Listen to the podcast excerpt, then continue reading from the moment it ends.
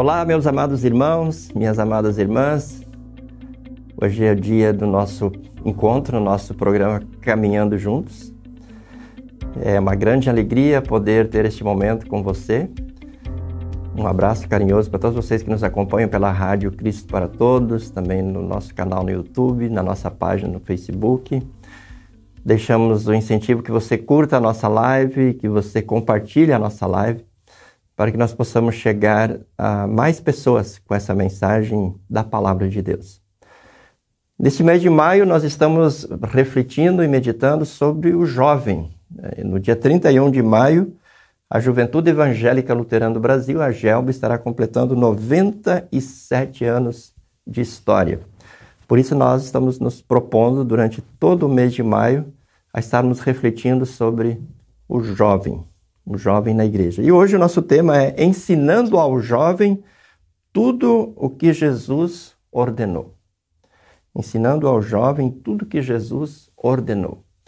Antes de entrar no nosso tema, eu queria apresentar para quem ainda não conhece, ou para aqueles que já conhecem, incentivar que adquiram esse livro. Esses dias eu fui na editora Concórdia e adquiri esse livro. Um livro muito bom, é, com o título O Jovem na Igreja. É, existe toda essa esse trabalho, né, toda essa, digamos assim, essa preocupação que os pais, que a igreja tem em relação ao jovem. E esta aqui é uma obra muito importante é, para que os pastores, os pais e os próprios jovens adquiram e leiam. O Jovem na Igreja. Você pode adquirir na editora Concórdia, que é a editora da IELB, e essa é uma, essa é uma obra fundamentada no texto de Atos, capítulo Atos dos Apóstolos, capítulo 20, versículos 7 a 12, onde tem uma história muito interessante. O apóstolo Paulo, numa das suas viagens missionárias, ele estava na cidade de Troade, na cidade de Troade. E num sábado, eles se reuniram numa residência, é, no terceiro andar, portanto era um, um local bem alto, e o apóstolo Paulo, que ia viajar no dia seguinte, estava ensinando as pessoas, ensinando, e havia um jovem chamado Eutico sentado uh, na janela, naquela altura. E o apóstolo Paulo foi pregando, já era meia-noite, ele queria aproveitar uh, o período que ele estava lá, e o jovem adormeceu e caiu da janela. Imagina o susto para o apóstolo Paulo, para as pessoas que lá estavam. E quando foram é, encontrar o jovem no chão, ele estava, ele tinha morrido tinha morrido. E o apóstolo Paulo então ressuscita esse jovem, ressuscita esse jovem, e detalhe, ele continua pregando até o amanhecer. É muito interessante essa história. Né? O jovem, à meia-noite, adormece e cai da janela. O apóstolo Paulo ressuscita esse jovem e continua ensinando esse jovem e aquelas pessoas até ao amanhecer. É fundamentado nessa história que é, o autor John Oberdeck desenvolve toda esta obra. Vale a pena você conhecer essa obra, vale a pena você comprar, ler e aplicá-la à sua vida e também no trabalho com os jovens. Mas hoje, queridos irmãos, o tema que nós queremos desenvolver é ensinando ao jovem tudo o que Jesus ordenou. No Evangelho de Mateus, capítulo 18, aliás, capítulo 28, versículos 18 a 20, Jesus diz assim: Toda a autoridade me foi dada no céu e na terra. Portanto, vão e façam discípulos de todas as nações, batizando-as em nome do Pai, do Filho e do Espírito Santo e ensinando-as a guardar todas as coisas. Ou seja, a igreja faz discípulos. E o que, que é discípulo? Discípulo é aquele que segue, né, que caminha após o mestre, que trilha o caminho do mestre. E a igreja faz discípulos utilizando essas duas, uh, fazendo essas duas coisas, batizando as pessoas. Através do batismo, as pessoas são introduzidas no reino de Deus. O batismo opera o perdão dos pecados. Pelo batismo, o Espírito Santo opera a fé no coração das pessoas. Poderíamos dizer que pelo batismo as pessoas são enxertadas para dentro da, do, do reino de Deus e para dentro da própria para, junto do próprio Deus. É, e após o batismo, né, nós, é, cristãos luteranos que batizamos crianças ou batizamos adultos, quando não foram batizados ainda, Além do batismo, vem essa parte muito importante: e ensinando-os a guardar todas as coisas que vos tenho ordenado.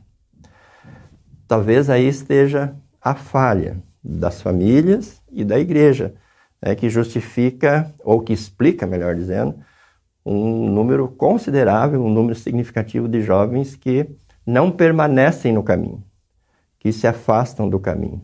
Né? porque não foram devidamente ensinados. Não foi ensinado para, esse, para essa criança, para esse jovem, para essa pessoa, tudo o que Jesus ordenou. A ordem de Jesus é: batizem e ensinem todas as coisas que vos tenho ordenado. E aí então Jesus faz uma promessa também, dizendo: E eis que estou convosco todos os dias até a consumação dos séculos. E é, no Salmo 119, Salmo 119 é, um dos, é o maior salmo da Bíblia, e é um salmo que fala do primeiro ao último versículo sobre a lei de Deus. E não no, lei no sentido restrito de lei evangélica, é lei no sentido amplo. É, todo esse salmo fala da palavra de Deus. E no versículo 9, é, faz uma referência ao jovem, diz assim: Como pode um jovem conservar pura sua vida? E a resposta é: é só obedecer aos teus mandamentos. Então, é, mostra aqui também, nesse salmo, que a palavra de Deus é a ferramenta, a palavra de Deus é o instrumento que nós vamos utilizar para que o jovem permaneça no caminho. Se nós observarmos lá em Deuteronômio, é, tem uma recomendação da, da seguinte forma: estas palavras que hoje te ordeno estarão no teu coração. E aí, consequentemente, diz: E tu as inculcarás a teus filhos. E tu as inculcarás a teus filhos. E aí vai dizer de que forma. Né? Você vai colocar essa, palavra sobre os umbrais da porta, você vai colocar essa palavra amarrada no seu braço, enfim, você vai deixar essa palavra estampada diante dos seus filhos, para inculcar. E inculcar é meio que assim, abrir a mente e colocar lá para dentro, fazer com que essa palavra realmente ocupe a mente do, das pessoas. Né? É, historicamente tem se entendido que esse inculcar a palavra de Deus aos filhos se faz pelo, pela, pela repetição, a, ao, ao ponto de levar a pessoa a decorar, né, saber de cor essas verdades bíblicas. Pode até ser. É o método de, de, levar as pessoas a decorar as principais verdades bíblicas, né? Os Dez Mandamentos, o credo, credo apostólico, enfim, as principais doutrinas. É importante. É muito importante você ter na mente determinados versículos, determinadas verdades, para que, mesmo que você não esteja com a Bíblia na mão, mesmo que você não esteja com o livro na mão, você possa refletir e meditar sobre essas verdades. É, sem dúvida nenhuma, levar as pessoas a memorizar, né? memorizar é, é, versículos bíblicos, mandamentos, verdades bíblicas é muito importante. Mas hoje eu queria refletir um pouco com você sobre ah, dois conceitos que eu considero muito importantes no processo de ensino-aprendizagem. É, isso é muito utilizado na escola, na escola secular, no ensino secular, mas que também é muito importante no trabalho da igreja. Eu quero conversar um pouquinho com você sobre esses dois conceitos da transversalidade e da interdisciplinaridade. São coisas que na igreja a gente praticamente não fala. Eu nunca ouvi alguém falando sobre isso na igreja. Mas eu, no meu ministério, no, no, no trabalho de ensino né, para as crianças e para os adolescentes, para os jovens, e também para os adultos, vale para todas as faixas etárias, eu tenho utilizado bastante esses, esses conceitos. Vamos falar um pouquinho, primeiramente, então, da transversalidade. O que é a transversalidade é, de conteúdos? É, ela diz respeito à possibilidade de se instituir na prática educativa uma analogia entre aprender conhecimentos teoricamente sistematizados aprender é, sobre a realidade e as questões da vida real. aprender na realidade e da realidade. Resumindo, a transversalidade ela, ela procura mostrar que é, você não pode aprender as coisas desconectadas da realidade. Não basta você receber uma, uma série de, de, ensinamentos teóricos se, se esses ensinamentos não são relacionados, aplicados ao dia a dia da pessoa, aplicados a, a, a, aquilo que a pessoa vive no dia a dia, as situações que ela precisa enfrentar no dia a dia. Uh, trazendo para o ensino secular, muitos não gostam, por exemplo, de matemática, odeiam equações, odeiam aquelas as fórmulas que, que são passadas no, no, na, na, disciplina da matemática, porque elas não sabem, não é dito para elas para que serve isso, em que situações, em que momentos, em que contexto da vida elas podem utilizar isso, em, em, em que essas, essas fórmulas, essas equações, esse aprendizado na área da matemática é, é útil é, para o seu dia a dia. Então a pessoa está aprendendo uma série de coisas e ela não sabe o que, que isso significa, ou qual é a importância disso para ela, para a família dela, para a vida dela. Ora, isso é uma coisa muito chata. Você tem que aprender um monte de coisas, é uma série de, de, de fórmulas, sem saber qual é a utilidade prática desse conteúdo. Agora, quando o aluno está aprendendo é, matemática, e o professor tem a habilidade de dizer, olha, com essa fórmula aqui você pode é, calcular quantos metros cúbicos tem uma, uma madeira, ou quantos metros quadrados tem uma determinada área de terra. Ou, é, enfim, é, com, quanto, com quanto dinheiro você, é, você precisa, quanto dinheiro você precisa para comprar determinada coisa. Né? À medida em que o estudante entende a utilidade prática desse ensino para seu dia a dia, para a sua vida, é, isso faz com que ele se interesse mais. Isso faz com que ele, é, é, mesmo fora da sala de aula, quando ele está se relacionando com as pessoas e com as coisas, ele está refletindo, meditando sobre aquilo e ele está internalizando aquele conteúdo. Ele está se apropriando cada vez mais desse conteúdo. Então, se com, no, no, ensino da matemática isso acontece, quanto mais com a palavra de Deus. Quanto mais com a palavra de Deus. É, eu, eu, temo que muitas vezes a palavra de Deus ela é ensinada assim de uma forma muito desconectada da realidade das pessoas, de uma forma muito descontextualizada. Né? É bem verdade que a gente precisa ficar na, na origem dos ensinamentos de Deus. A gente precisa voltar lá na fonte, que é a palavra de Deus. A gente precisa contextualizar em que momento aconteceram os episódios relatados na Bíblia.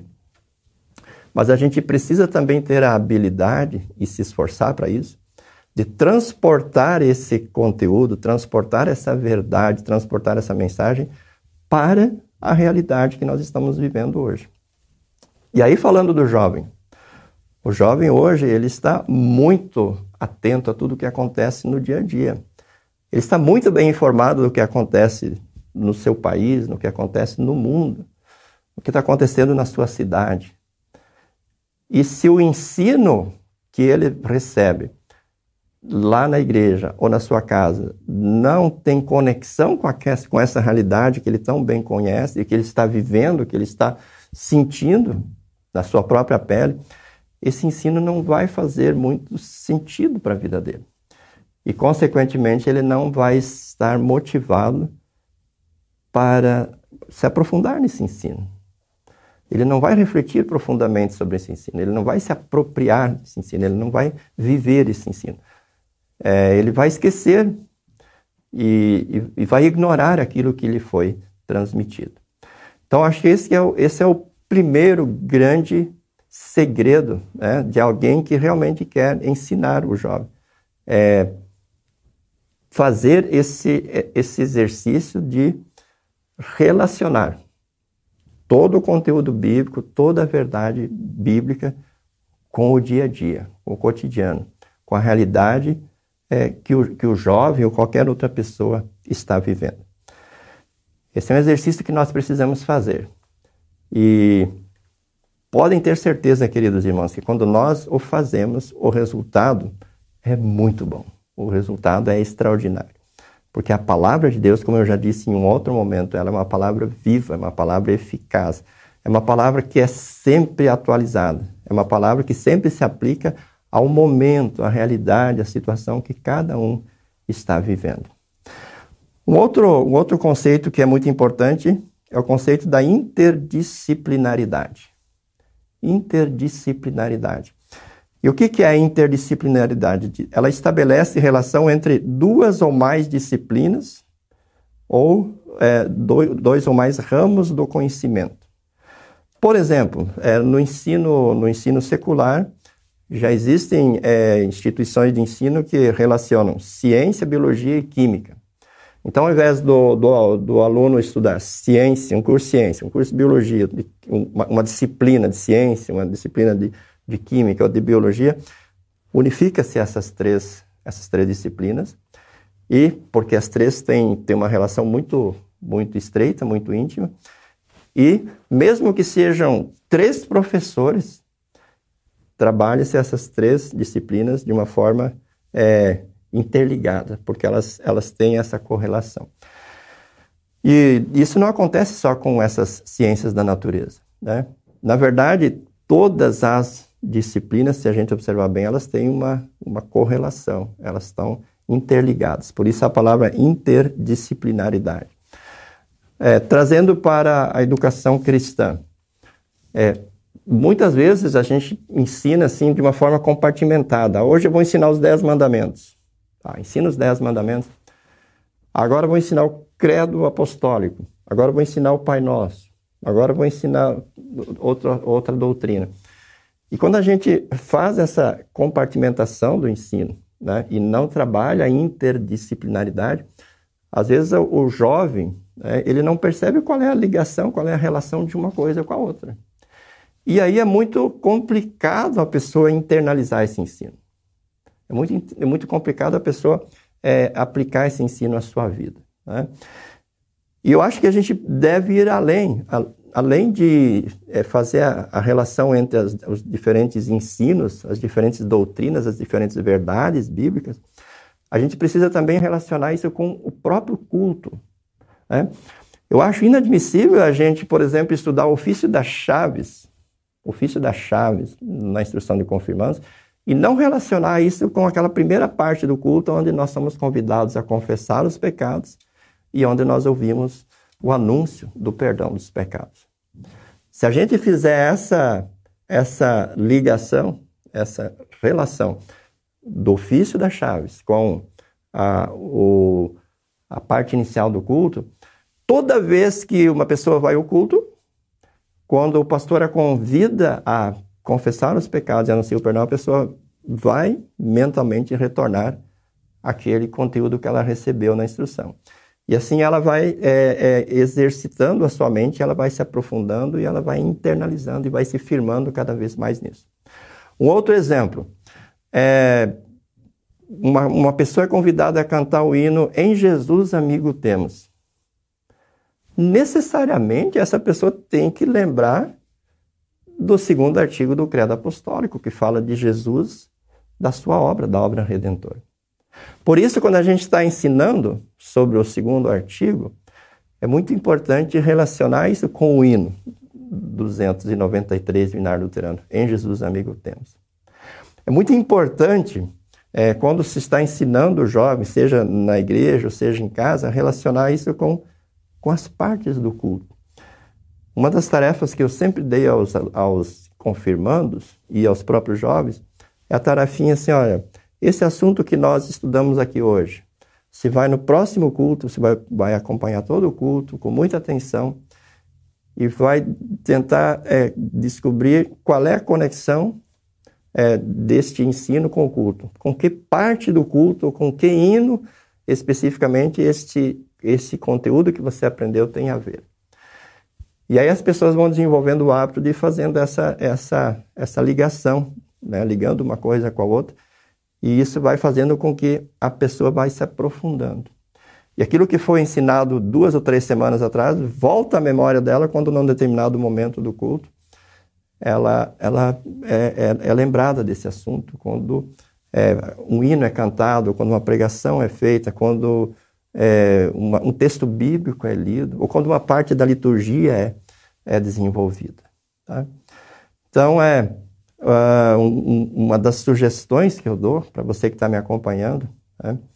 faça o programa de, de ensino infantil, o programa de instrução de confirmandos, o programa com os jovens, o programa com as servas, com os leigos, todo ele relacionado com o culto.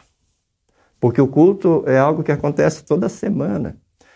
E, e mesmo aquele que não está mais na instrução de confirmandos, aquele que não está na escola dominical, ou mesmo o, o, o, jovem que não participa do departamento, ou que, o senhor que não participa da Liga de Leigos, a senhora que não participa da Liga de Servos, participa do culto. Então, se a gente fizer essa ligação, essa correlação, a pessoa, ao participar do culto, ela vai estar lembrando dos ensinamentos que ela recebeu, ela vai estar internalizando, ela vai estar fixando essas verdades e ela vai permanecer nessas verdades e permanecer neste caminho.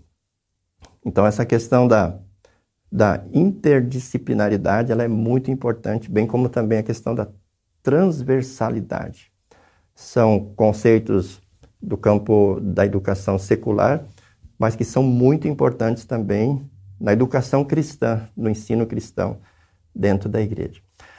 Observando esses dois conceitos, a gente vai poder, com certeza, é, ensinar a palavra e vai acontecer aquilo que está lá em Deuteronômio. Essas palavras estarão no teu coração e tu as inculcarás aos teus filhos.